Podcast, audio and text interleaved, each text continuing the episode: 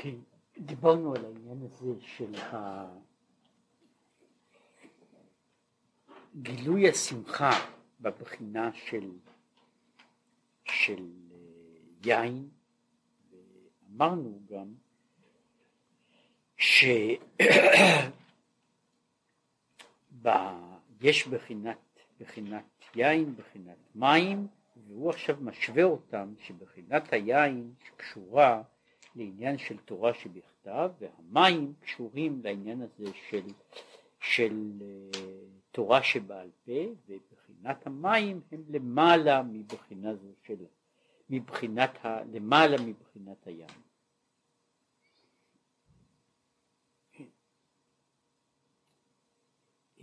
וזהו, זה מה שאנחנו מדברים על שההבדל בין חוכמה ובינה הוא בעצם ההבדל שיש בין המים, בין המים והיין, ומכוח ההבדל הזה גם העניין הזה, היחס בין דברי סופרים וכו'.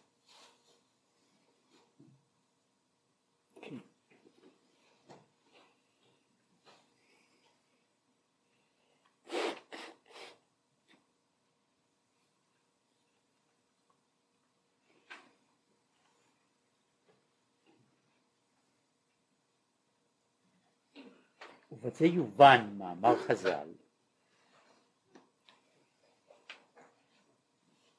על פסוק כי טובים דודיך מיין נאמר שם ככה ערבים עליי דברי סופרים יותר מיינה של תורה.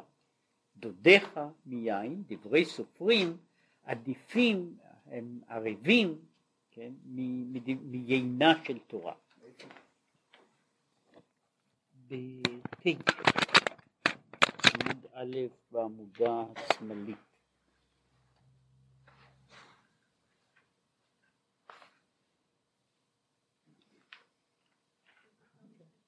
כן, אחרי הסוגריים.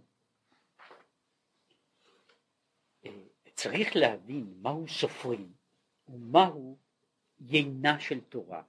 כן, המשמעות הכללית של המאמר הזה היא מאוד פשוטה. אה, ערבים עליי דברי סופרים, כלומר דברים, אה, דברי חכמים, יותר, מה, יותר מדברי תורה. זה, זוהי המשמעות שם, ויש לזה כמה וכמה השלכות אה, בדברים שונים, אפילו בתחומים שונים של הלכה, בעניין של היחס בין תורה שבכתב ותורה שבעל פה. אבל השאלה הייתה מדוע, מהו דיוקם של הביטויים הללו, כן, דברי, מדוע דווקא דברי סופרים ומדוע יינה של תורה. כן, קודם כל העניין של הסופרים. והעניין, והנה מבואר בספר יצירה בשלושה דברים ברא הקדוש ברוך הוא את עולמו, בסופר וספר וסיפור.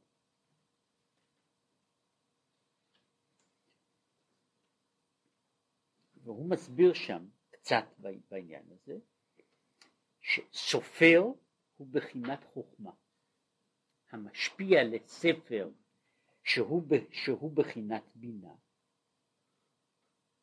בחינת מחשבה, וסיפור הוא בחינת דיבור המקבל מספר שהוא בינה, שהרי בלתי מחשבה אי אפשר לדבר. סימן שהוא לא היה בכנסת שלנו כמובן, כן, אבל, אה, אבל אה, לאמיתו של דבר, שהוא אומר ש, שבלי מחשבה אי אפשר לדבר, זה ברור, הדיבור הוא תוצאה של איזושהי פעולה של חשיבה, כן, הוא איננו, איננו פעולה, פעולה אוטומטית, כן, ש, שהיא נעשית, שהיא נעשית לגמרי לעצמה, לפחות לא, ב, לא בגדר המין האנושי, כן, ולכן זה, זה, זה נושא לעצמו, כשאנחנו אומרים בשבחו של אדם, וזה, ועל זה מדובר הרבה, ש, שהאדם הוא בחינת מדבר, בסופו של דבר אנחנו יודעים שיש כמה וכמה ציפורים שמדברות, אולי אינן מדברות כל כך יפה אבל הן מדברות. עכשיו מדוע לא נגיד שהציפור אה, היא גם כן בחינת מדבר? אלא שההבדל הוא שה, שהדיבור של הציפור כפי שידוע הוא דיבור מכני לגמרי. הדיבור של הציפור הוא דיבור, הוא חיקוי מכני של קולות. הציפור איננה חושבת ואומרת דברים מסוימים אלא היא מדברת, זאת הדיבור הזה הוא רק פעולה, הוא פעולת הפה בלבד ולכן איננו נקרא דיבור והוא שאמר כאן שהוא מדבר על, אומר ש, שבלי מחשבה, אומרת בלי, בלי קדימת המחשבה אין, אין, אין דיבור. עכשיו, וזהו שבשלושה דברים אלו ברא הקדוש ברוך הוא את עולמו כי התהוות העולמות הוא מבחינת דבר השם, כמו שנאמר, ויאמר ויאמר וכולי, שהוא בחינת סיפור, והדיבור מקבל מהמחשבה שנקראת ספר, והוא נמשך מבחינת חוכמה, מבחינת חוכמה. וזה מה שאומרים על העניין הזה, איי סופר. כן? עכשיו זהו, זהו רק רמז ל, ל, לשני דברים, צד אחד מבחינה זו של איי בעניין שהוא הרי טען קודם שבחינת החוכמה היא בחינת הנעלם. הדבר הזה שאי אפשר לשאול עליו, שאפשר לשאול עליו מה, אבל אי אפשר לשאול עליו מי, כן, זו הבחינה של ה, אה, בחינת, ה, בחינת החוכמה.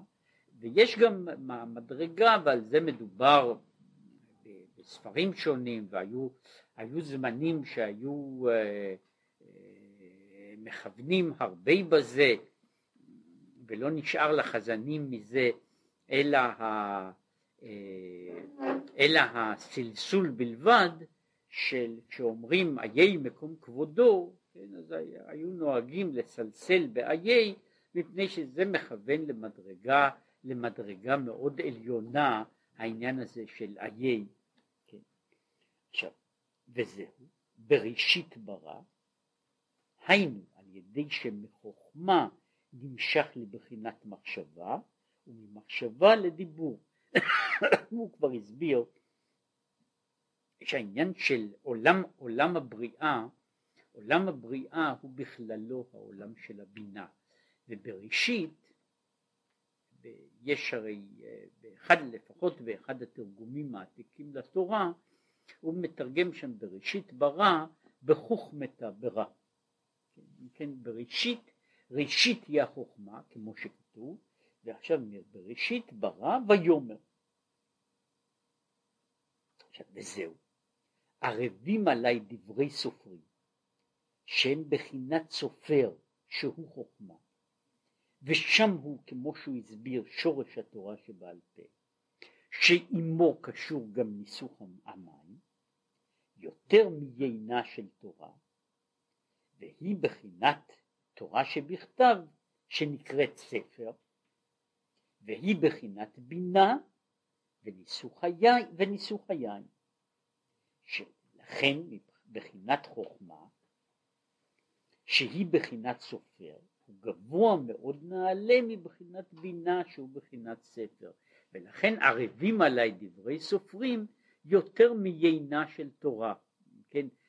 לפי זה הוא פה קושר שהתורה וניסוך היין שבתורה הם דבר אחד והם הספר ולמעלה מזה יש הסופר ובצד הזה יש וזה חוזר הרעיון המרכזי הזה חוזר לא פעם אחת אלא פעמים הרבה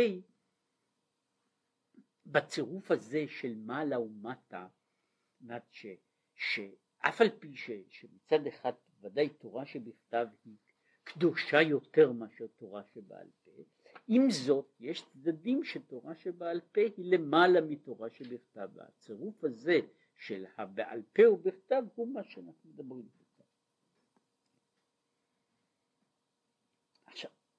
אך אם היות שהחוכמה היא למעלה מבחינת בינה, אף על פי כן אומרים שחוכמה ובינה הם תרין ריעין דלא מתפרשין. משום שחוכמה ובינה אינם פועלים כשני דברים, כשני דברים נבדלים, אלא הם שני תרין ריעין דלא מתפרשין, שני חברים שאינם נבדלים, נפרדים זה מזה, משום ש... נאמר ככה, אותו תהליך שאנחנו קוראים לו תהליך החשיבה, רק לעיתים רחוקות ובמצבים נדירים אנחנו יכולים לבנות בו את, החלוקה בין חוכמה ובינה. למעשה התהליך הזה שאנחנו קוראים לו תהליך החשיבה הוא הצירוף של חוכמה ובינה שהם תמיד באים ביחד. כלומר הרעיון המרכזי, נקודת המחשבה והמחשבה באים, באים בבת אחת ובאופן הזה אנחנו חושבים וממשיכים לחשוב הלאה. אין, זאת אומרת, רק בלעיתים רחוקות יש מצב שבו באמת יש הבחנה בהירה בין ההתנוצצות של הרעיון הראשוני, התנוצצות אינטואיטיבית בבחינת חוכמה, שלאחריה תבוא מחשבה בצורה מורחבת, מסודרת, אה, עם, עם כל הצדדים שבה. כרגיל התהליך של חשיבה הוא בנוי, מ, הוא בנוי בעצם שכל מילה או, או, כל, או כל משפט בנוי על יש איזה נקודה והנקודה הזו מיד מגיעה לאיזה הרחבה וזה קשור למחשבה בעצם היותה וכך הלאה. עכשיו הם טרינדרי דלה מתפרשים ואם כן צריך לחברם תמיד למטה ובהתערותא דלתתא תהיה גם התערותא דלעילא משום שהחיבור של חוכמה ובינה הוא למעשה ההתחלה הראשונה של ההשפעה. זהו הצינור הראשון של ההשפעה. מן החיבור של חוכמה ובינה, אז מתחיל, מתחיל, מתחילים הדברים לנבוע הלאה. ולכן אנחנו צריכים לעשות שיהיה חיבור חוכמה ובינה. כשאנחנו מחברים אותם למטה, הם מתחברים למעלה, ושוב, הוא לא, לא נכנס כאן לכל, ה, לכל הצדדים שבדבר. כשאנחנו אומרים שחוכמה ובינה הם טרין רעים דלה מתפרשים, זה תלוי באיזו מדרגה, כן? תלוי באיזו מדרגה. יש מדרגה אחת שמה שאנחנו קוראים, יכולים לקרוא לה מדרגת החשיבה הסדירה שבה יש תמיד יחס של חוכמה ובינה, אבל זה נכון גם במדרגה הנמוכה ביותר של מחשבה. כדי שיהיה צירוף חדש של חוכמה ובינה, שצירוף כזה פירושו יצירת קשר חדש בין חוכמה ובינה, לשם כך צריך, זו, זו, זו הצטרפות לא רגילה, לא רגילה, שהיא זו שיוצרת בעצם את, ה, את ההוויות החדשות לגמרי. יש, יש הוויה, זה בערך כמו שיש, נאמר, אם אנחנו מדברים רק על החלק, רק על החלק של המחשבה, גם במחשבה מעומעמת, זאת אומרת אותו סוג של חשיבה שאיננו פוסק לעולם. יש סוג מסוים של חשיבה שהוא אה, מתקיים תמיד והוא איננו פוסק לעולם, כנראה בשום, בשום מצב כל עוד האדם הוא חי, כן, כמו, זה, זה אלה הם התנודות, אותם, אותם הדברים שה, שהתנודות, התנודות האלקטרואנצפלוגרמה מראה, זאת אומרת יש תנודות אה, אה, קבועות של, של תהליך כלשהו של חשיבה. אבל התהליך הזה איננו מחשבה יוצרת, כן? זאת אומרת גם בן אדם שיושב ובוהה ככה בשמיים, מה שקוראים לזה, בלי מחשבה בכלל, איננו נמצא לאמיתו של דבר בלי שום חשיבה. זה, זה רק, זוהי, זוהי הגדרה, הגדרה אה, לא, אומרת, כשאומרים שמישהו יושב ואיננו חושב כלל, כן, זהו דבר שאי אפשר לעשות אי אפשר לעשות אותו אלא אם כן בן אדם מת לגמרי. אלא מה? המחשבה הזו היא מחשבה בדרגה נמוכה מאוד, והחיבור של חוכמה ובינה הוא רק חיבור מאוד מאוד שטחי.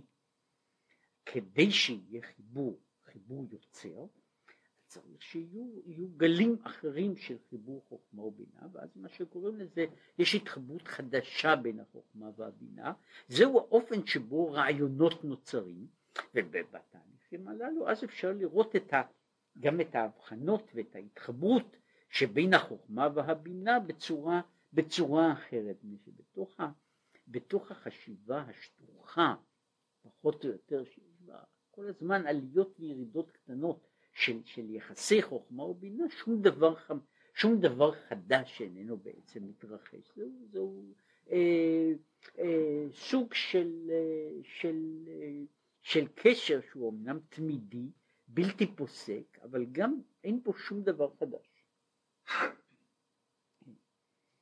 עכשיו, עכשיו זהו שאבתי מים בששון. מים הוא בחינת חוכמה. תשאבו בששון שהוא בחינת בינה. שהרי כפי שהוא הסביר בחינת השמחה והששון שייכים לבחינת הבינה ולא לבחינת החוכמה. עכשיו כשאפשר לשאוב מים בששון זהו חיבור חוכמה ובינה. ועל ידי ובזה יתחברו בחינת חוכמה ובינה למעלה להיות טרין רעים דלה מתפרשים. וזה מה שהוא אומר, אה, אומר במקום אחר, הוא מדבר על העניין של מעניין איך שגם בעבודת השם למטה באדם צריכות להיות שתי הבחינות של חוכמה ובינה יחד תמיד, שהן בחינת נקודה בהיכלה, הנקודה בתוך ההיכל, נקודת החוכמה בתוך ההיכל של הבינה. ואי אפשר להיות קיום בבחינה אחת לבד, משום שהיחס, שוב, היחס של חוכמה ובינה הוא בצד אחד גם היחס בין העין והיש.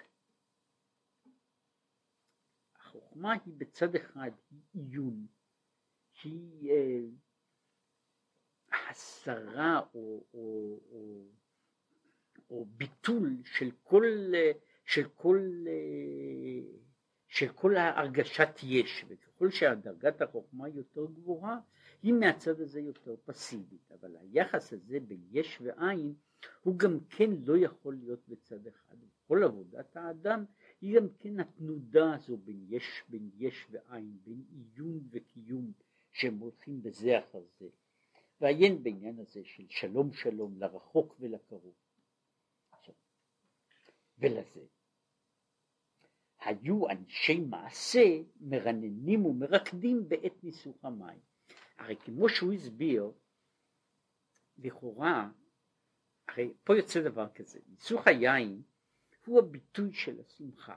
היין הוא בכלל הביטוי והכלי של שמחה, ולכן היה צריך לרקוד בזמן ניסוך היין. כן? עכשיו, מדוע מרקדים בזמן ניסוך המים?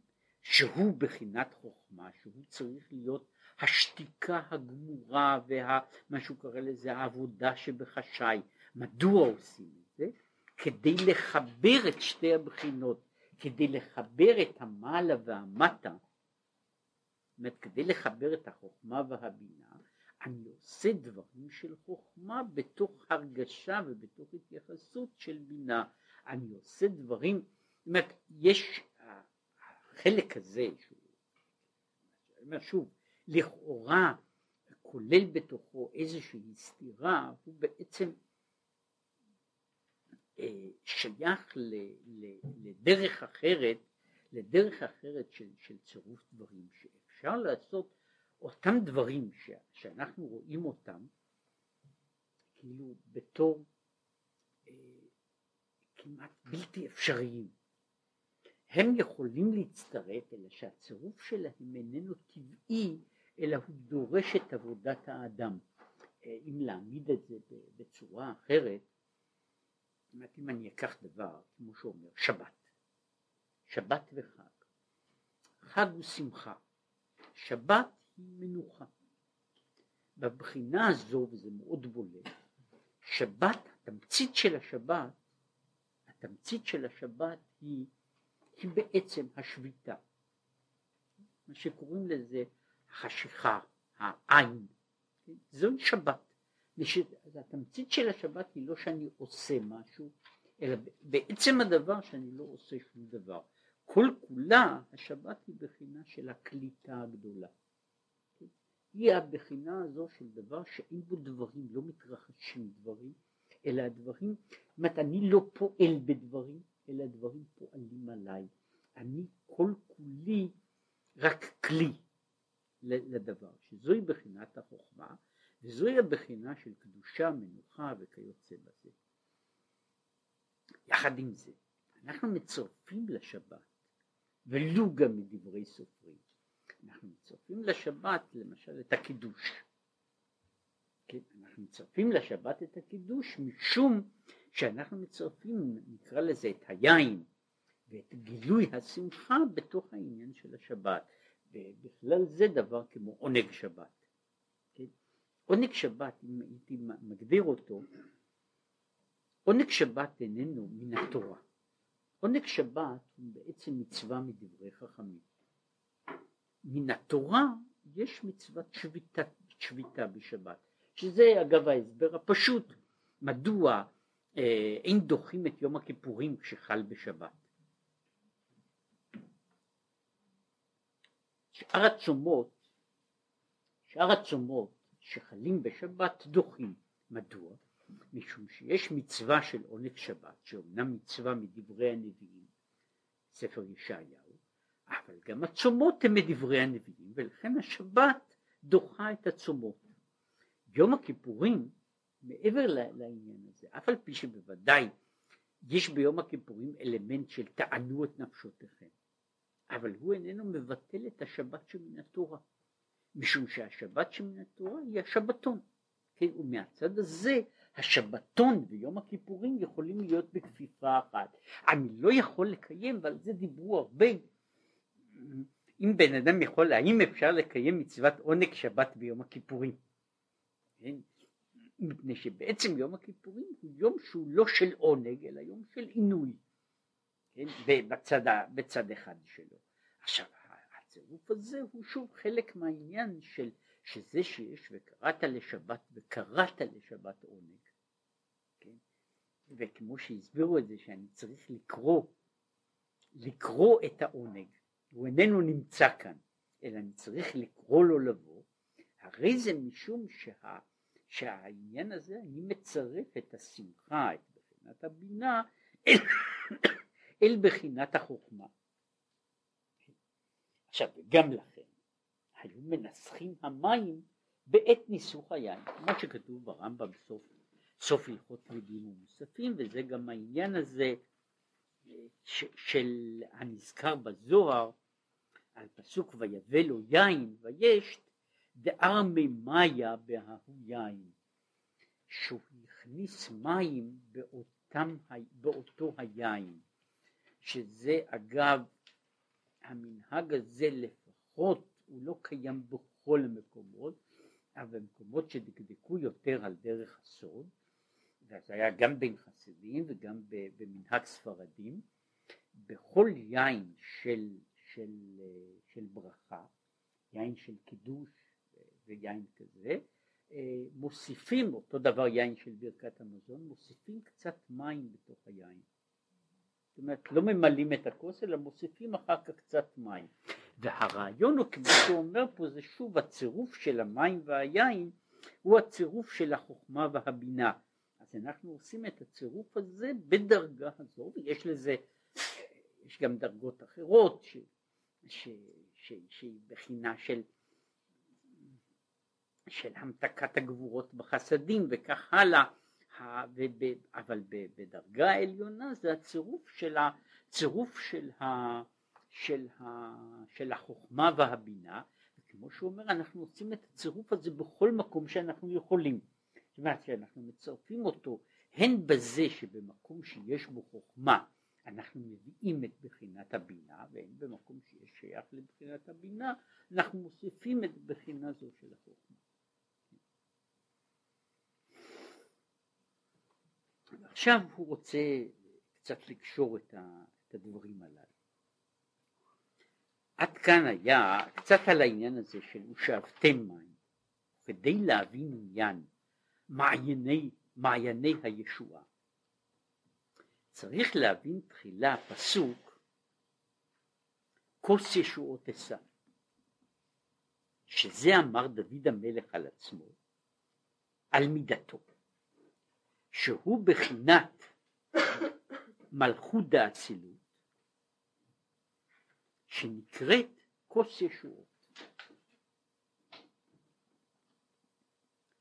כמו, כמו שהוא אומר אה, בזוהר, דהה בהי כוסית נגידו ברכן מעינוי ישועות דלעילה והוא נתן לו, נטל לון וקנישלון לגבי באותה כוס נמשכו הברכות מאותן הישועות שלמעלה והוא נוטל אותן וכונס אותן אל תוכו. כן? עכשיו העניין הזה של, של כוס ישועות, כוס ישועות הוא ה... קשור גם בבחינה הזו שהמלכות שהיא כל כולה העניין של, ה, של הכלי, כלי הקיבול הגדול, כן? והיא הכלי שמכיל בתוכו את הדברים, כן? היא הכלי של הדברים, היא המציאות של, שבתוכה נשפכים, נשפכים כל הדברים, וזהו העניין הזה של כוס ישועות, כן? וזה קשור ל... לעניין ודווקא בחינת הכוס היא בחינת המלכות. עכשיו כוס ישועות היא משום שהיא כוללת ומכניסה בתוכה את השאר. עכשיו כמו הדיבור על דרך משל שהוא הכלי שבו נמשכים ומתלבשים כוחות הנפש, שכל ומידות. הרי הדיבור הוא בחינת המלכות, מה שהוא קורא בזוהר שמלכות היא פה. והמלכות היא פה והמלכות היא הדיבור, היא הדיבור, שזהו דבר השם, דבר השם, הדיבור, זוהי המלכות, אבל הדיבור הרי איננו, הדיבור בעצם אינו אלא כלי, כן? הוא הכלי למה שיש בנפש בכל צדדים, זאת אומרת כל מה שיש בנפש קודם לכן הוא נכנס אחר כך לתוך הדיבור. הדיבור הוא בעצם רק, רק הכלי, הכוס, שבתוכה יש מה שיש בשכל ומה שיש ברגש, הוא עובר אל תוך הדיבור, אבל פי שהדיבור בעצמו הוא בחינה של כלי, ולא יותר מאשר כלי, כן, בשביל הדברים הללו. אז ככה מלכות, הוא הכלי שבו נמשך השפע מכל העשר ספירות. זה שאמר הלל בשמחת בית השואבה, אם אני כאן, הכל כאן. כמו שפרש בזוהר, אי שכינתא דאיקרי אני, שריה כאן, הכל כאן. אם השכינה שנקראת אני שרויה כאן, הכל נמצא כאן. אם כן, הוא מפרש פה, הוא מפרש פה את האני ביחס ובניגוד שיש בין אני ואנוכי. אנוכי הוא בחינת הכתר, אני הוא בחינת המלכות, וזה הקשר של, של אני ואנוכי שהם כתר מלכות והם הראש והסוף של הדברים, אבל אני, שזה גם כן בצד מסוים, אפילו הדבר בעצמו, הוא גם כן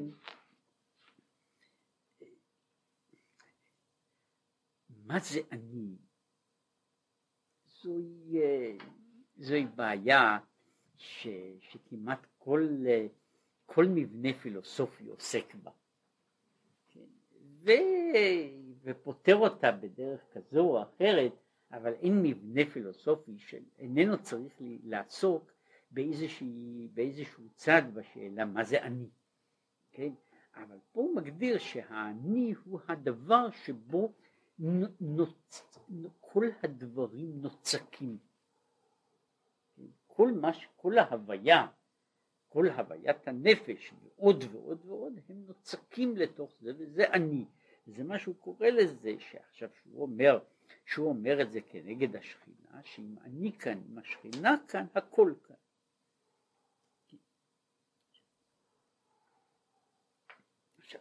ישועות פירש בזוהר מן ישועות, דה ימינה. זוהי הימין. וכתיב ותושע לו ימינו וזרוע עוזו. בפרשת בראשית, שזה ממש בהתחלת הזוהר, פירש שהם חמישה, חמיש, חמש עלים תקיפים דסחרין לשושנה, שהם חמש גבורות. יש אה, לשושנה, וזה, הוא עכשיו מדבר פה על מה שאנחנו קוראים, בפירוש על מה שאנחנו קוראים רוזה, ולא על uh, לימבי. כן, השושנה פה היא בוודאי שושנה רוזה, ולא שושנה לילי. כן, אה, זה עכשיו השושנה הזו, לשושנה בזוהר הוא אומר, וזה מכאן בא המנהג של, של מה שעושים בזמן הקידוש, שבזמן הקידוש עושים שיהיו, אה, זה, זה חלק מה, מהמנהגים שהם על פי הקבלה, זה שיש יש כוס, כוס, כוס ישועות. הוא אומר שם שישועות הם חמישה עלים שמקיפים את השושנה. יש, שם הוא אומר שלשושנה יש עלי כותרת ולשושנה יש גם עלי גביע ועלי הגביע שמחזיקים את השושנה הם תמיד חמישה עלים.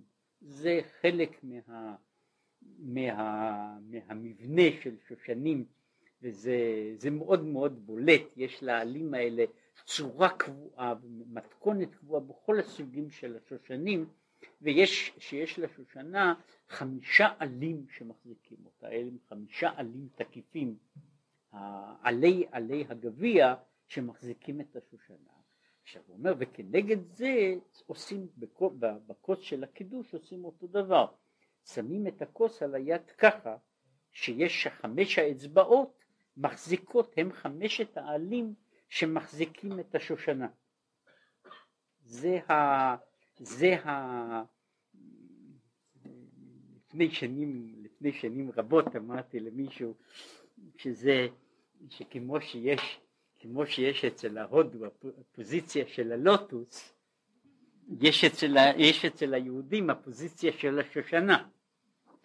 כן? זאת, זאת היא הפוזיציה של השושנה. כן? שזה זה, ה, זה הקוץ והקוץ על הכוס שהיא בחינת, בחינת השושנה וה, והעלים שמחזיקים, שמחזיקים אותה מלמטה אלה חמישה אז הוא אומר אלה הם חמישה עלים תקיפים כן, שמחזיקים את השושנה עכשיו שם הוא מסביר שהעלים הללו הם חמש גבורות אבל הם חמש גבורות ממותקות מחמישה חסדים. כמבואר, כמבואר שם בזוהר הרקיע שהוא פירוש על הזוהר בראש פרשת בראשית. אם כן הוא אומר החמש גבורות זה מה שהוא קורא לו ותושע לו ימינו וזרוע עוזו. כן? ששם זה, והוא מדבר על העניין הזה שיש יש כאילו יש ימין שהיא כל כולה ימין, ויש ימין שהיא בחינת שמאל שהופכת להיות ימין. כן, אה, וזה, ועל זה ככה דרשו את זה, אה, על בפסוק בשירת הים יש אה,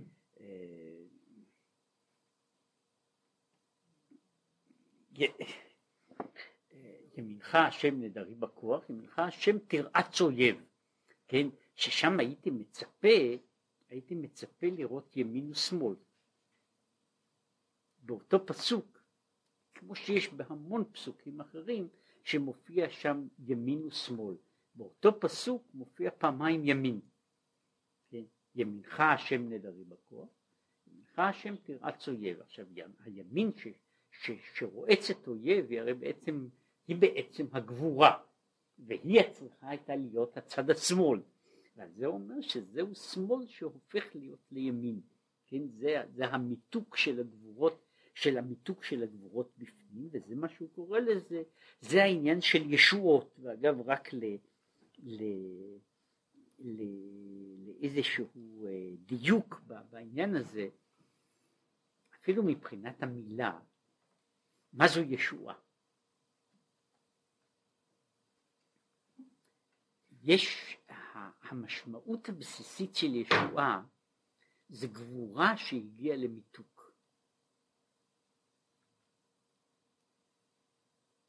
וזה, וזה זה קשור גם לדברים, זה בדיוק כמו שיש, אה, כמו שיש, זה, זה נכון גם לגבי הצלה וגם לגבי פדות. מה זו ישועה? ישועה זה כשהייתי בצרה ויצאתי מצרה. כשלא הייתה לי צרה אין לי ישועה. זאת אומרת שהעניין הזה של ישועה הוא בעצמו מכיל את, ה, את העניין הזה של המיתוק של הגבורה. כן? ישועה היא גבורה ממותקת. כן? שהייתה, היה איזה דבר שהיה בבחינת מידת הדין והוא עכשיו השתנה והוא הפך להיות לחסד. וזהו העניין הזה של ישועה. כן? שזה אותו עניין של הצלה, או אותו עניין של פדות, אותו, כל, כל העניינים האלה הם היציאה, ולכן הוא מדבר על זה שהישועות הם, הם מצד אחד הם חמש גבורות, אבל הן חמש גבורות ממותקות, זאת אומרת שהגבורה הזו עכשיו איננה בבחינת מידת הדין, אלא היא שינתה את עצמה והיא הופכת להיות למידת רחמים. עכשיו זה מה שהוא אומר, שהם עלים תקיפים דסחרין לשושנה וכו'. ועניין הישועה הוא, מדוע צריך ישועה? ואז אז כאן הוא חוזר לצד הזה. כי מלכות דאצילות יורדת להחיות בריאה יצירה עשייה. המלכות העליונה, שכינה, היא יורדת הרי להחיות את כל העולמות. והיא יורדת להחיות עד לקצה התחתון של העולמות, שהרי בסופו של דבר מלכות השם, שכינת השם, היא כוח החיים שמחיה את הכל. שמחיה את הכל. מלמעלה, מראשית עולם הבריאה, עד לתחתית של עולם העשייה, ובכלל זה גם כל הכוחות של הרע, הם, אין להם, שהרי אנחנו אומרים שמהצד הזה אין כוח אחר, אין עוד מלבדו. אין מקור אחר של קיום, של קיום פוזיטיבי באיזה צד, ולכן אפילו הדבר הנמוך ביותר, השפל ביותר והרע ביותר, צריך לקבל את החיות שלו מהשכינה, מפני שאין מקור אחר של חיים, ועל זה נאמר, רגליה יורדות מוות. זאת אומרת שהרגליים, רגלי השכינה, קצה זאת אומרת שה, שהרגליים מגיעות עד לקצה האחרון, הן מגיעות עד המוות. כן. עכשיו ולכן על כן צריכה לבחינת ישועות, להושיעה שלא יהיה יניקת החיצונים. כן? אז לכן מכיוון שרגליה יורדות מוות, צריך, לה, לה, צריך לעזור לה ש, שהיא לא, שלא לא תשקע בתוך המוות. ועל זה אמר דוד, כוס ישועות עצה שיוגבה בחינת הכוס, להעלותה באצילות, אשר שם לא יגורך רע. אם כן, זה מה ש... זה אגב מה שעושים, ויש כמה מקומות שעושים את זה, כשאומרים כוס ישועות עצה, שמרימים את הכוס. זאת אומרת שהעניין הזה של כוס ישועות עצה, זו עניין של ההרמה, ההרמה של המלכות, כאילו לנתק אותה, שזו הישועה, לנתק אותה מן הקשר אל המוות, משום שהיא בצד אחד היא תחילת החיים והיא גם המקור של כל, של כל הקליפות. כן? והיא צריכה להעלות אותה, זה העלאה שצריך להעלות אותה לדרגה כל כך גבוהה ששם המוות לא יכול לדבוק בה. כן, זה מה שהוא אומר, זה שבעולם האצילות, עולם האצילות הוא עולם שבו נאמר לא יגורך רע. הרע לא יכול, לא יכול להיות שם, ולכן הוא, הוא מתבטל, מתבטל בדרגה הזאת. יש דרגה, אני מדבר עליה במקומות אחרים, יש אופן ש, של מלחמה ברע. אבל כל מלחמה פירושה שהצד שב, שכנגד יש לו ממשות. שהצד שכנגד יש לו ממשות. אבל יש אופן של העלאה שבו האויב מתבטל לגמרי. וזה ההבדל של, העניין הזה של כוס ישועות עשה, שהוא מרים, מרים את הכוס שהיא המלכות, כן? הוא מרים אותה למעלה לדרגה כזו שבה הרע איננו יכול עוד לדבוק בה. עכשיו זהו, זה היה, כמו שהוא אמר, מין הערת אגב על העניין הזה של כוס ישועות. כן, כוס ישועות עשה. עכשיו, וכאן הוא חוזר, וזהו עניין ממעייני הישועה, שהוא המעיין שממנו נמשך הישועות לכוס של ברכה. אז יש, יש העניין הזה של המעיין שממנו שהוא ממלא את כוס הישועות. כן? ויש מעייני הישועה שהוא מקור הישע. כן? וזהו, כן. על דרך מה שנתבאר במקום אחר בעניין פירוש של הזימון. לפני ברכת המזון יש זימון. מה אומרים בזימון? אומרים נברך. נברך. זה, זה התמצית של, של הזימון, זה העניין הזה של נברך. בין שאומרים אותו בנוסח קצר בנוסח ארוך, אבל הרעיון הוא נברך. שברכת הזימון, שהוא כמו שכתוב בראיה מהמנה, פרשת בו, בעניין מקור ומעיין וחפירה, והיא בחינת בריחה שנמשך לשם המעיין הנובע מהמקור, עיין שם. וזהו נברך להמשיך בחינת בריחה זו, להמשיך ממנה לכוס של ברכה שמקבל מבחינת בריחה. כן, הוא מפרש, אגב לא רק כאן אלא בהמון מקומות, שברכה ובריחה הם אותו דבר בעצמו. ופירושם הוא משיכה. הוא עניין של משיכה, של משיכת דברים. ו, ו, ולכן הוא אומר שלפני הברכה יש נברך, נברך שפירושו לעשות את ה... לכן הוא קורא לזה הזימון. אני צריך לבנות את, ה, לבנות את התעלה, לבנות את התעלה שבה ההשפעה יכולה לעבור.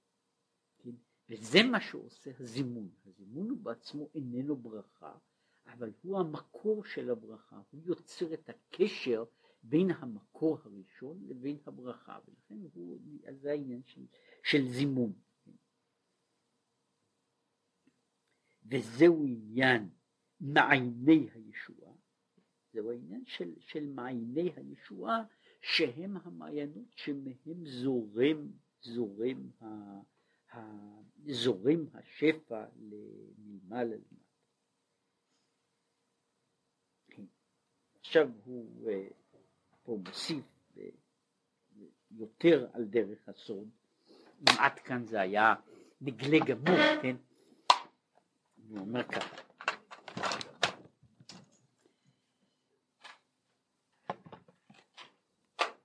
שמעייני הישועה, המעיינות הללו, היינו בחינת יסודות דאבא ואימא, שבחינת מעייני הישועה הם בחינת, בחינת היסוד.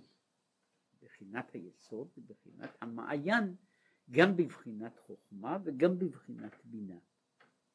וכמו שכתוב בזוהר, שממעייני הישועה אילין אבא ואימא, וכולה, כל, כל המעיינות הללו, ממבועי נביאים עמיקים, ממבואים נובעים עמוקים, משם יוצאים מה שהוא קורא לזה מעייני הישועה, שהם הצינורות של ההשפעה. כן. וזהו מה שנתבאר שלעתיד לבוא, כן? מה שנאמר במאמר הזה, מה שכתוב לעתיד לבוא, הוא מעיין מבית השם יצא וישקע את עמק השיטים. עכשיו יש הרבה מאוד מאמרים על זה, על העניין של מעיין מבית השם יצא, מפני שהפירוש שפרשו חז"ל את, את העניין הזה של עמק השיטים ו, ואת השיטים שמופיעים מופיעים בתורה, אה, אומרים ככה, ששיטין הוא בחינת שטות. כמו שכתוב, שאין אדם חוטא אלא אם כן נכנסה ברוח שטות. עכשיו, ויש עמק השיטים. יכול להיות שהוא, שהוא קניון, שההמשכה היא, יש לנו איך, איך כעת בעולם הזה שלנו פועל, פועל המשכת, פועלת המשכת השם, כיצד? ההמשכה היא מבחינת ונהר יוצא מעדן, שהוא בחינת בינה. כן, כן, אנחנו אומרים ככה, עדן הוא בחינת החוכמה. נהר יוצא מעדן זוהי הבינה שנמשכת מן החוכמה ולזה קוראים הנהר ועל זה יש מה שנאמר על רחובות הנהר שזהו הנהר שיוצא מעדן. עכשיו אבל כתוב על הנהר הזה שהוא החוכמה בעדן ואחר כך יש הבינה שהיא הנהר ואחר כך נאמר על הנהר ומשם ייפר אזי בהשתלשלות למטה נאמר ומשם ייפרד שנעשה בחינת יש ודבר נפרד. הנהר הזה, אילו הנהר היה שוטף את כל העולם, הנהר שיוצא מעדן, אז העולם היה עולם אחר. אבל הנהר שיוצא מעדן הוא עובר בהשתלשל, סדר השתלשלות. ובסדר ההשתלשלות שלו, באחת המדרגות, הוא משם ייפרד. ואז מתחיל מה שהוא קורא לזה עלמא דפירודה. העולם של, של העולם הנפרד, שהעולם הנפרד הוא העולם הזה שמכיר את הישות והאני וה, של עצמו, וככל שהוא מתרחק יותר הוא איננו מכיר שום דבר אחר מלבד הישות של עצמו. יש בזה, יש בזה הדרגה, יש בזה הדרגה בין העניין הזה של הרגשה הראשונית של גם אני קיים, להרגשה של אני קיים, עד לנקודה של רק אני קיים. כן? יש בזה, זה עניין של השתלשלות, שזו ההשתלשלות בכלל של סדר המדרגות, שהמהות של הקליפה זה רק אני קיים. שזה ההגדרה של קליפה בכל, המ... בכל האופנים שלה, זו הגדרה של הקליפה. כן?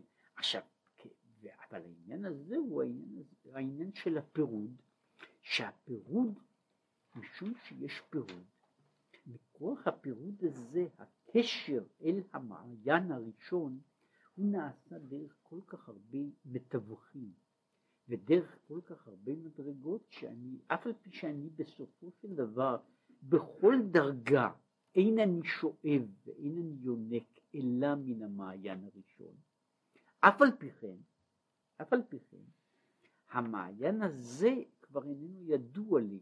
זה בערך כמו שבן אדם שיושב בעיר, כן? מאיפה יש מים בעיר? שפותחים את הברז. כן? עכשיו העובדה שהמים הללו הם מים של מעיין, היא עכשיו לא ניכרת בתוך הצינור, בתוך הצינור הזה.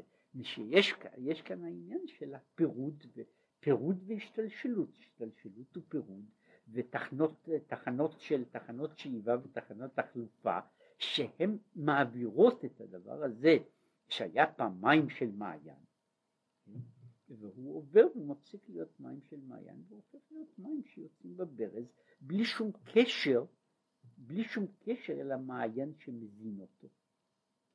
עכשיו בצד הזה בצד הזה הוא אומר זו, זוהי הירידה זוהי ירידת המדרגות ולכן הדבר נעשה נפרד, אבל כשיהיה גילוי בחינת מעיין,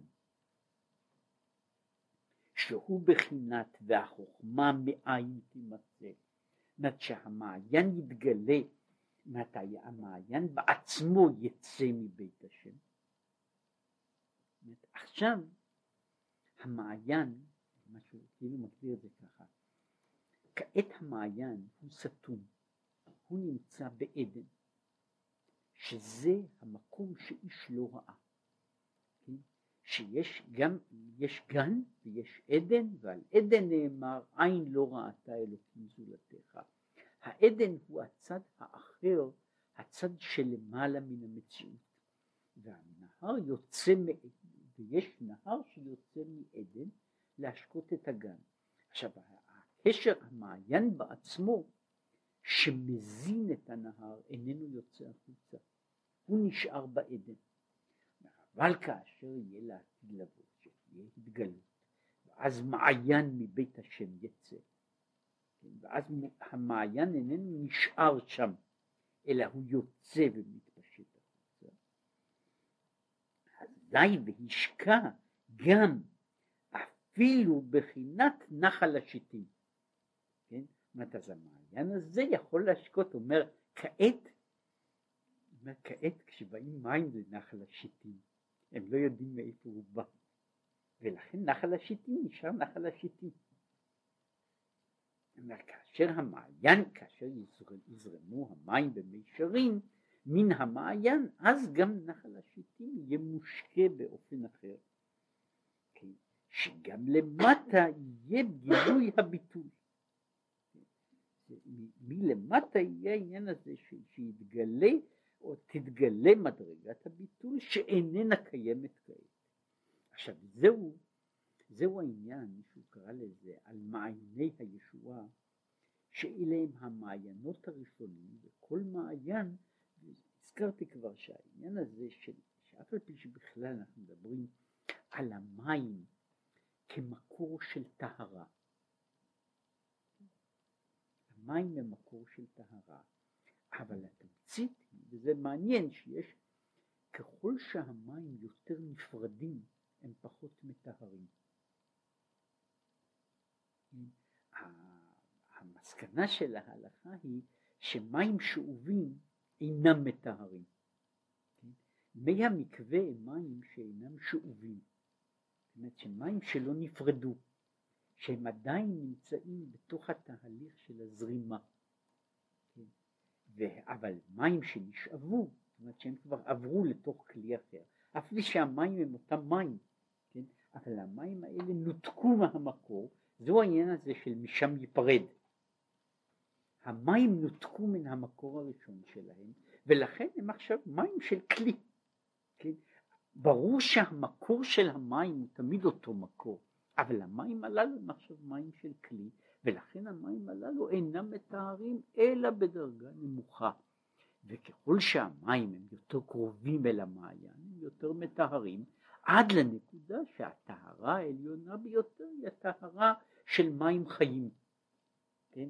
ש, שהיא למעלה מהטהרה של המקווה, שלגבי כמה דברים אין טהרה אלא דווקא במים חיים, ומים חיים הם דווקא מים שזורמים במישרים מתוך המעיין.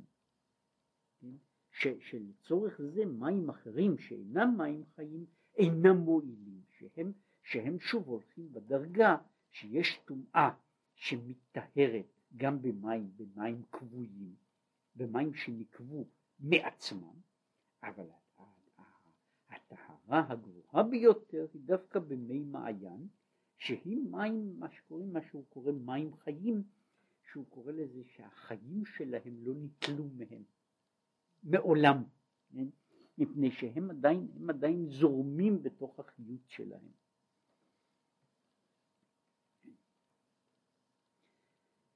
עכשיו, ומזה גם כן יובן בתוספת ביאור עניין מעלת ניסוך המים, שהוא מבחינת מעיין. בניסוך המים כל העניין הוא שלוקחים את המים מן המעיין.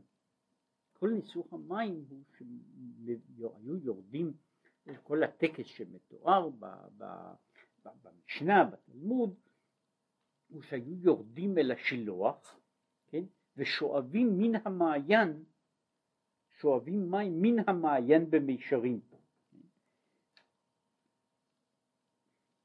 שהוא בחינת מעיין, בחינת חוכמה, שהוא גבוה מאוד נעלה מניסוך היין שהוא מבחינת בינה, שהוא בחינת ונהר יוצא מעדן, והוא לא המעיין בעצמו. עכשיו, יש לומר גם כן, מה שהוא אומר שם, מבועי נביאין אמיתין, היינו שני מזלות ונוצר ונקה שמהם מקבלים אבא ואימא. אה, יש מעבר ל, ל, ל, למדרגה, יש במה שהוא קורא לזה, מעבר למדרגת החוכמה והבינה נמצאת מדרגת הכתר. ובמדרגת הכתר יש 13 מידות. כן? ויש, כתוב בספרי הקבלה, שהחוכמה והבינה מקבלות מן הכוח שלמעלה, מי"ג המידות, וכל אחת מהן מקבלת ממידה, ממידה אחרת. יש שם ונוצר חסד לאלפים, ואחר כך יש המידה האחרונה היא ונקה. כן? עכשיו ונקה הוא, ה, הוא אז אומר ש, ש, שחוכמה ובינה מקבלות מן המקור הראשון שהוא המעיין שלפני היות חוכמה ובינה. כן? ולפירוש הרמז, כן,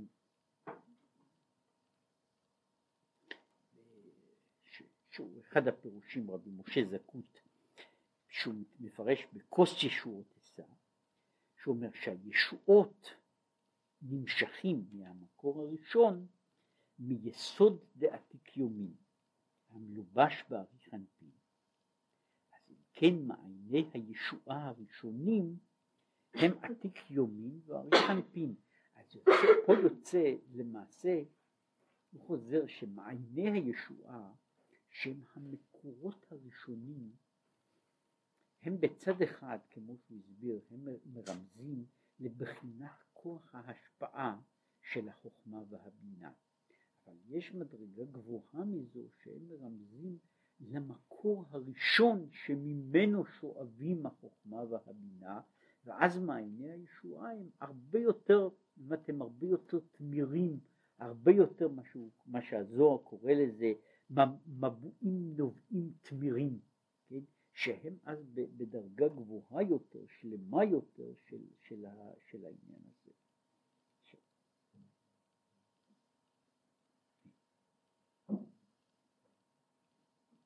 ועכשיו הוא רק מאיר פה בצד הזה, זאת אומרת, ועכשיו עוד פירש בזוהר בפרשת בלק, שמעייני הישועה הם נצח והוד.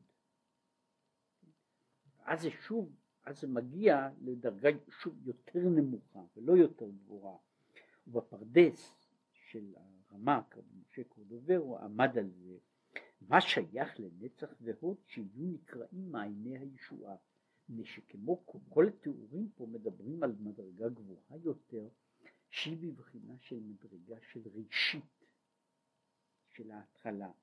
אבל הוא אומר, עיין מה שנאמר בעניין והנצח זו ירושלים, הנצח זו ירושלים, שכאן זה מתקשר לאותה בחינה של מעייני הישועה של היכן אנחנו קוראים לנצח והוד המקור של הנבואה, זהו המעיין של ההשפעה, מקור הנבואה, מקור ההשפעה וכך הלאה, אומר, מדבר מפני שהם באים, בשורשם יש כאילו דרגות אחר דרגות, כמו שיש, כמו שיש במעיין, שהוא כאילו זורם. מעומק שבעומק, והוא אחר כך עובר שלבים כשהוא יוצא, כשהוא יוצא החוצה.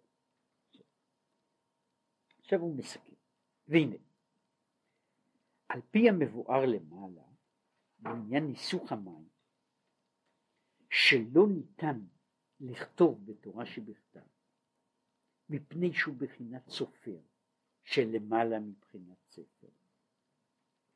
אז יש בחינת סופר, שאומר שאלה דברי סופרים, ולכן הם לא יכולים להיכתב בספר. כן? יש הסופר והספר, וניסוך המים הוא בחינת דברי סופרים, והוא לא כתוב בספר התורה. והנה על דרך זה יובן עוד עניין הקפות שבשמיני עצרת, שלא נכתבו אפילו בתורה שבעל פה, ואינו אלא מנהג. עכשיו יוצא, אומר, יש דבר אחר שיש, ב, בשמיני עצרת יש, היה ניסוך היין, ניסוך המים. ניסוך המים הוא על כל פנים כתוב בתורה שבעל פה. בשמיני עצרת עושים גם הקפות. עכשיו הקפות זה דבר שאפילו בתורה שבעל פה לא כתוב. כן? אין בשום מקום בתלמוד לא מוזכר העניין הזה. כן? וזה מנהג, מנהג כל, כל העניין הזה של ההקפות הוא מנהג ש, שהוא בכלל לא כתוב בשום, בשום מקור עתיק. כי הנה ההקפות האלה הם בחינת מקיפין דאבא. הם האורות המקיפים מעל בחינת החוכמה. ולכן לא ניתנו לכתוב אפילו בתורה שבעל פה שהיא בחינת אור פנימי דחוכמה. עכשיו פה יוצא, הוא ממשיך את מה שהוא התחיל לזה, הפרדוקס. דברי התורה שבעל פה הם דברי סופרים, והם למעלה מהתורה שבכתב, שהיא בחינת ספר. יש מנהגים שהם אפילו לא בחינת דברי סופרים, והם בשורשם כל כך גבוהים, שאפילו בתורה שבעל פה אי אפשר לכתוב אותם. מפני שהם מקיפים עליונים, מפני שגם התורה שבעל פה היא אור פנימי. ולעומת זאת יש דבר שהוא נמצא למעלה ממדרגת, אפילו ממדרגת דברי סופרים, והוא העניין הזה של המנהג. עכשיו, קרוב לזה, מה הוא אומר, בקרוב לעניין הזה מתבאר במקום אחר, בעניין תפילת ערבית רשות. זוהי המסקנה של ההלכה, שלא ככה עושים, שהוא מפני שהמשכה זו היא ממקום עליון מאוד, שאין התערותא דלתתא מגעת שם כל כך, לכן הוא רשות שאינו חובה ממש מהטעם הנ"ל. זאת אומרת שיש, הרי כל העניין של תפילות קבועות הוא מצווה מדברי סופרים. בתורה אין מצווה של תפילה קבועה. בדברי סופרים יש תפילות קבועות. מהם התפילות הקבועות? תפילת שחרית ותפילת מנחה, שהן מכוונות כנגד דברים שכתובים בתורה שבכתב, כנגד העניין של קורבן, קורבן התמיד של שחר וקורבן התמיד של בן ארבעי.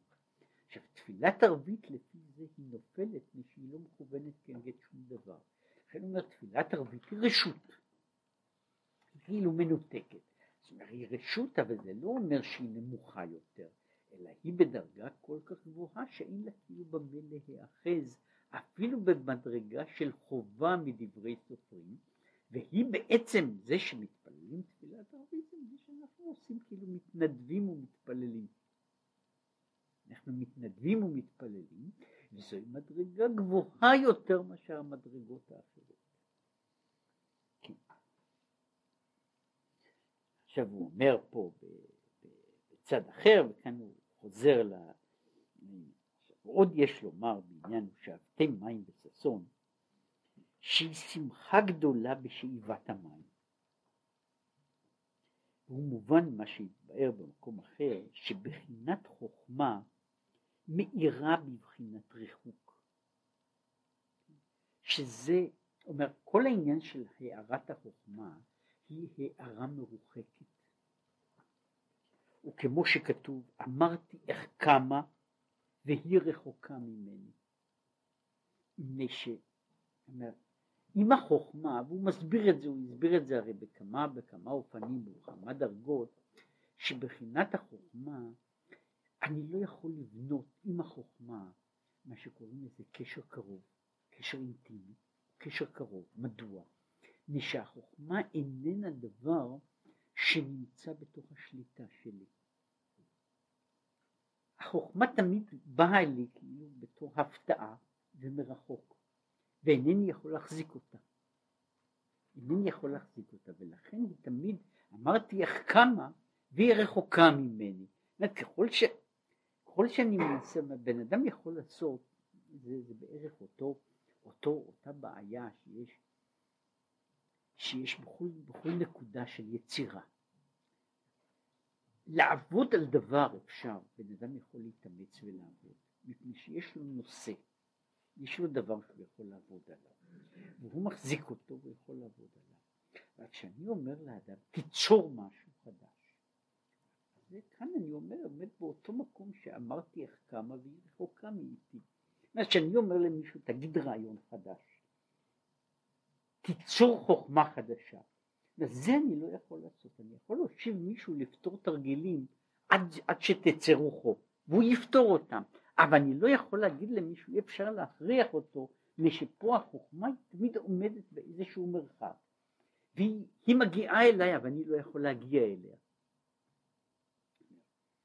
וזהו גם כן עניין, ותתצב אחותו מרחוק, וכתיב אמור לחוכמה אחותי את?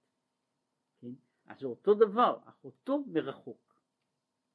כמו שאומר עיין במקדש מלך בפירוש על פסוק הזה, מרחוק השם נראה לי. שהוא קושר את הבחינת ראייה של חוכמה לבחינה של המרחק. אבל מבחינת בינה נמשך בבחינת קירוב. וזהו כאיש אשר עמו תנחמנו. כן, הרי הבחינה, הבינה היא אימא, ובחינת הבינה היא בחינה של הקירוב. זהו כאיש אשר עמו תנחמנו.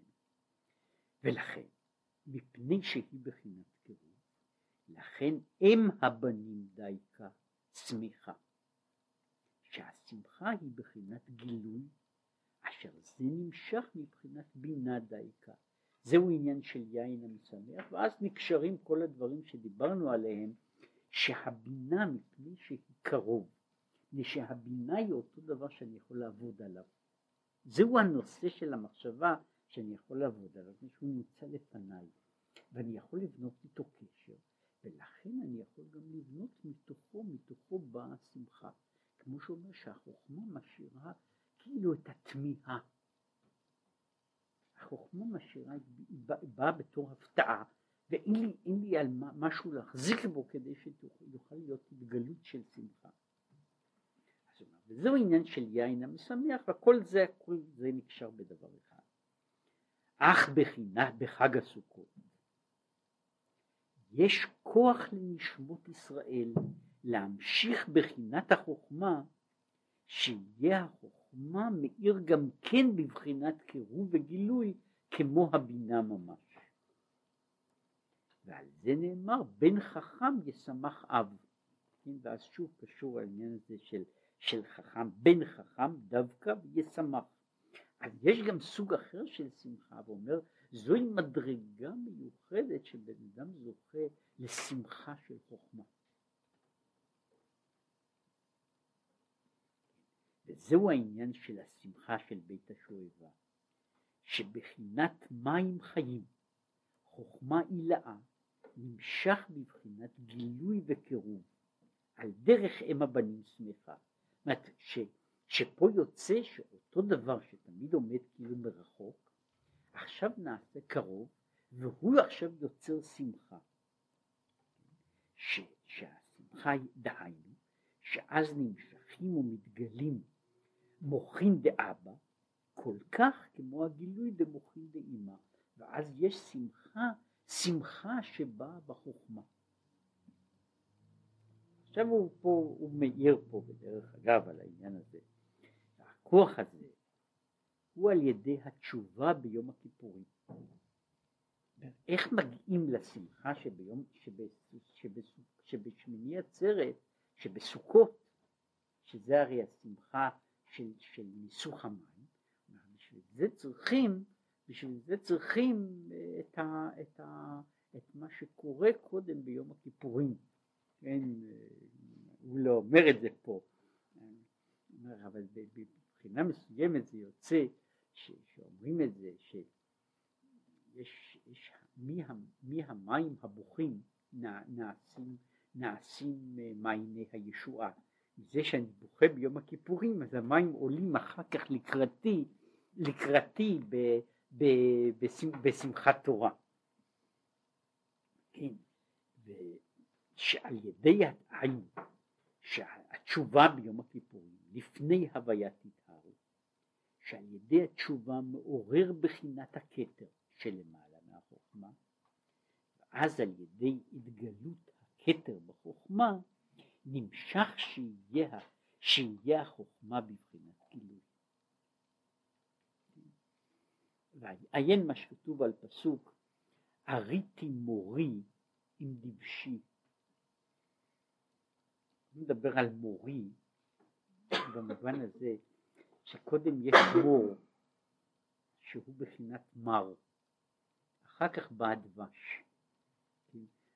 לפני, לפני ה, ה, המרירות של יום הכיפורים היא ההכנה למתיקות של, של, למתיקות של, של חג הסוכות. והיא קשורה, הם שני הדברים האלה קשורים אחד בשני והוא על דרך המשל החכם שנופל לו שכליים חדשים הרבה מאוד מוכרח לגלות מעט מחוכמתו כי לא יכול לסבול מריבוי האור. עכשיו העניין הזה של התגלות החוכמה, התגלות החוכמה היא באה מפני שבתוך החוכמה נמשך שפע חדש והחוכמה חייבת אז להתפרץ החוצה ואז החוכמה מתגלה מה שה... מה שקודם כאילו החוכמה היא דבר לגמרי פסיבי אבל יש כאילו שפיעה של חוכמה החוכמה הזו איננה יכולה למרות שחוכמה היא הרי בעצם יוצא פה שנקודת החוכמה היא נקודה מאוד אינטימית ונקודה שהיא בין האדם לבינו באופן מאוד מאוד פנימי ואי אפשר להגיד אותו ואין מה להגיד אבל אם יש השפעה של חוכמה שהיא פועלת כל הזמן עכשיו לא יכול כאילו היא חייבת להתגלות החוצה ואז יש גילוי של החוכמה שהוא בא באופן אחר, באופן של גילוי ולא באופן של הסתר. נקודת ודרגת ההסתר כשהחוכמה נמצאת איזה בזק, אבל כאשר יש אור שהוא נעשה כאילו אור רצוף, זה בצד מסוים זה הנקודה וההבחנה של הנביא שהוא מקבל הבזק כזה של אור. אבל האור הוא כל כך גדול שהוא לא יכול לעצור אותו בתוכו והוא מוכרח לדבר.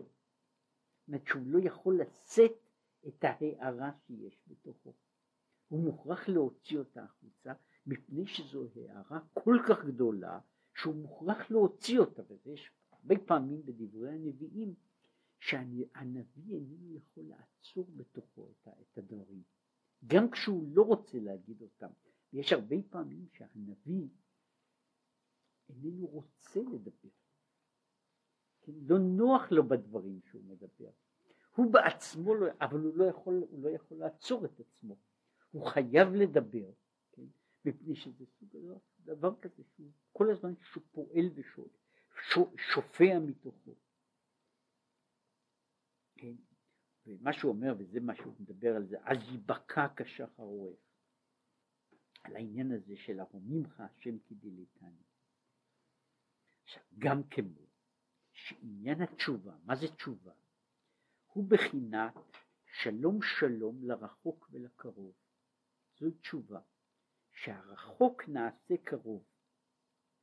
אז כשהוא עושה תשובה והוא עושה שהרחוק יהיה קרוב, כך על ידי זה נמשך מלמעלה שמשהו בחינת איך קמה והיא רחוקה ממני יהיה מאיר בבחינת קירוב ממש, כן? זה מה שהוא קורא לזה, שהתשובה היא אותה פעולה פנימית של, של, של שלום לרחוק ולקרוב.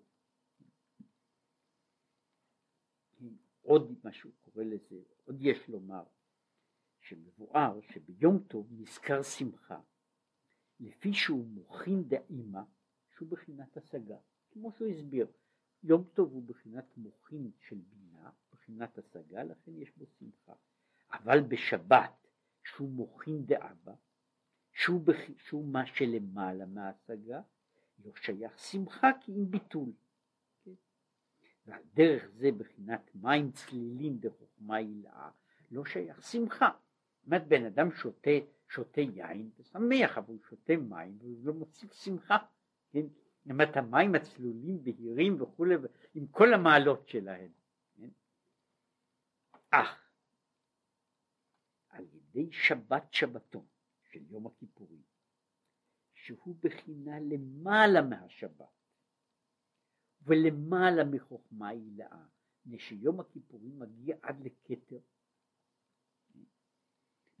לכן נמשך בסוכות שיהיה חוכמה מאיר בקירוב בבחינת השגה. זה עושה את ההבדל שאז החוכמה שהיא, ב, שאומר ככה, החוכמה שהיא בדרך כלל בבחינה של הסתר ובחינה של ביטול, ובחינה של, של ענווה, כן? שבצד הזה הרי פה יוצא שמצד אחד החוכמה כאילו פועלת, היא נובעת, אדם יכול לקבל אותה על ידי ענווה, אבל היא גם יוצרת אצל האדם את הבחינה של הענווה, ולא את הבחינה של השמחה, משום שכאילו משהו מתגלה לו לאדם, והוא עומד פשוט נפעם ובטל אל מול הדבר שהתגלה לו. אבל הוא אומר, אם הוא מגיע להשפעה גדולה של זה, הוא עכשיו חייב להוציא את, את הסוד הזה, את הסוד הזה גם כן החוצה. עכשיו, אה, ולכן נמשך בסוכות שיהיה חוכמה בבחינת השגה, ולכן היה שמחה בניסוך המים, והוא שמחה שבבחינת ביטוי. הוא, הוא לא נכנס פה לכל העניין הזה, ויש מקומות אחרים שהוא מדבר על זה יותר. חלק מהעניין הזה שהוא קורא לזה, של השמחה, שהוא התגלות, יש לו גם בצד מסוים השמחה, וזה נכון בכל אופנים של השמחה, השמחה, יש צד מסוים בשמחה שהוא ההפך מענווה. וזה אפשר לראות. זאת אומרת, ש, שבבחינה, כשבן אדם נמצא בשמחה, אז הוא מתפרץ, הוא יוצא החוצה, הוא איננו, איננו מחביא את עצמו, אלא שככל שהשמחה היא נעשית גדולה ויתרה, יש בחינה מסוימת שהשמחה קשורה עם הרגשה של יש, שהוא דיבר על זה שהיא בחינת הבינה, וה, ואז יוצאת, יוצאת הרגשה של מה שקוראים לזה התגלות הלב, כן, התגלות הלב עם כל מה שיש שם, עם הרגשת האני. כן?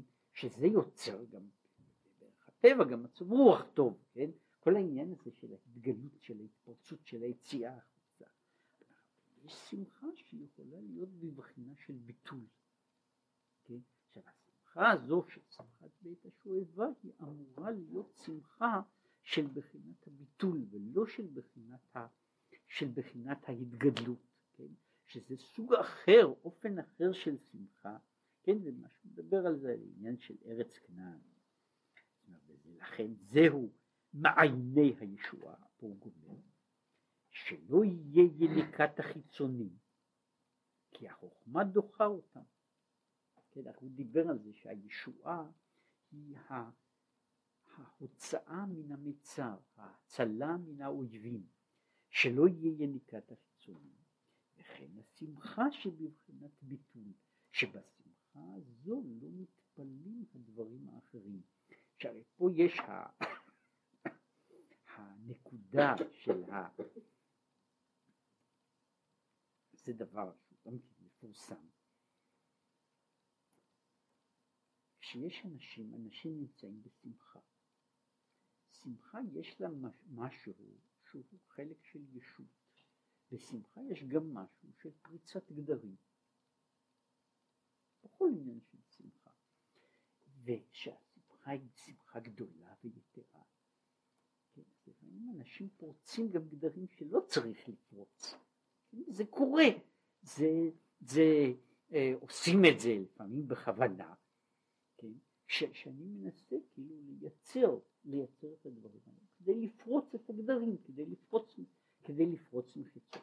ולכן מהצד הזה יש העניין הזה של השמחה, מה זו עושה, לשחוק אמרתי מהולל, כן, שמחה יש לה, יש לה הצד הזה של, שאני לא שם לב, ל, לא שם לב לגדרות ולהגדרות וכך הלאה.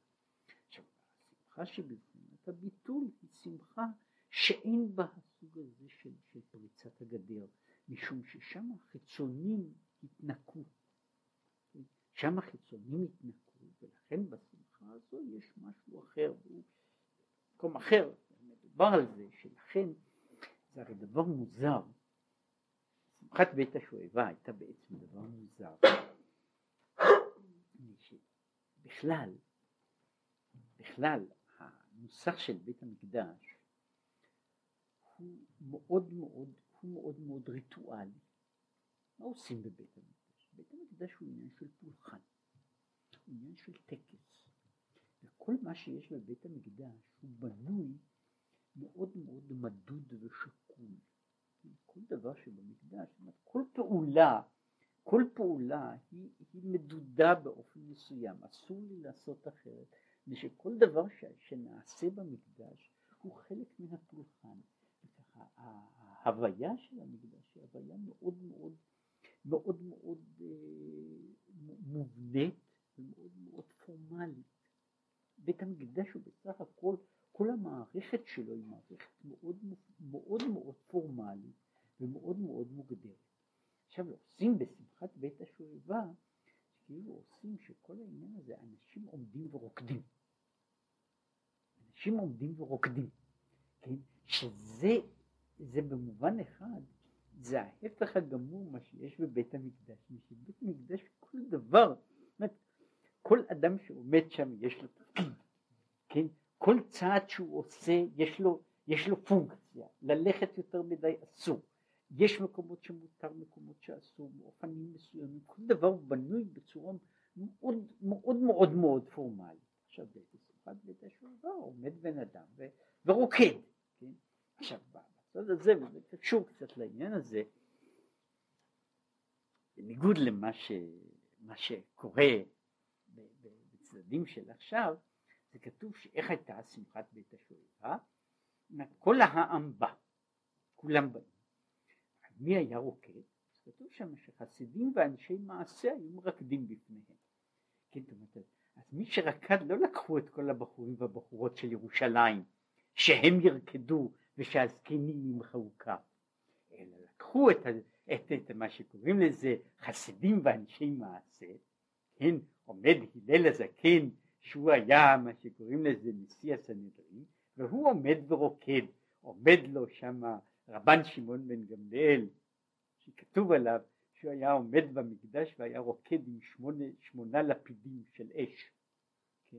שזה צריך בשביל זה הרבה מיומנות נוסף לכל אז, אז את מי לוקחים לזה? לוקחים לזה בן אדם שהוא מה שקוראים לזה הוא בעצם הדבר הקרוב ביותר למה שנקרא מלך ישראל, והוא עומד ורוקד, אבל יש בזה צד אחד שכאילו יש השמחה, אבל השמחה הזו היא שמחה דווקא של אלה שהם דווקא גדולי ישראל. זאת אומרת מה שקורה פה שהשמחה היא שמחה של ביטול והשמחה היא שמחה שלא פורצת, היא בנויה על אותו מעגל בעצמו שזה סוג אחר של שמחה. זו מצד אחד כולם מרגישים אותה, אבל השמחה באה עכשיו באופן כזה שבו, שבו כאילו החיצונים נזרקים החוצה, ולכן יכולה להיות עכשיו שמחה בלי שיהיה בה החלק האחר של ההוללות. וזה מה שהוא דיבר על העניין הזה של שאבתם מים בששון ממעייני הישועה. זוהי שאיבת המים, ומה שהוא דיבר על הצירוף של שאיבת המים, שהיא לכאורה העניין הזה של נקודת, נקודת, ה, נקודת המגע עם השורש הראשון. זה המים, החוכמה העליונה, מה שהוא קורא לזה חוכמה הילאה דווקא מי מעיין, ושזה צריך להיעשות בששון. כן? איפה זה, וזה מגיע עד למעייני הישועה בכל הדרגות שהוא דיבר פה על הישועה.